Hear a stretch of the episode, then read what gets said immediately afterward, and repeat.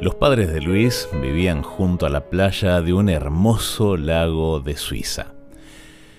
El padre de Luis trabajaba del lado opuesto y un día él y su hermano fueron a través del lago al encuentro de su padre.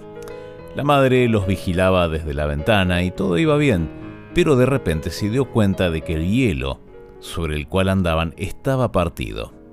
El hermano mayor saltó fácilmente al otro lado, pero a la madre se le heló el corazón y dijo el pequeño, él no puede saltar.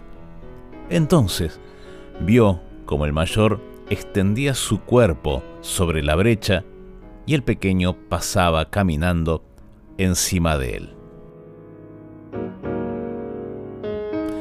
Esto me dejó pensando en cómo nosotros a veces tratamos de llegar a Dios.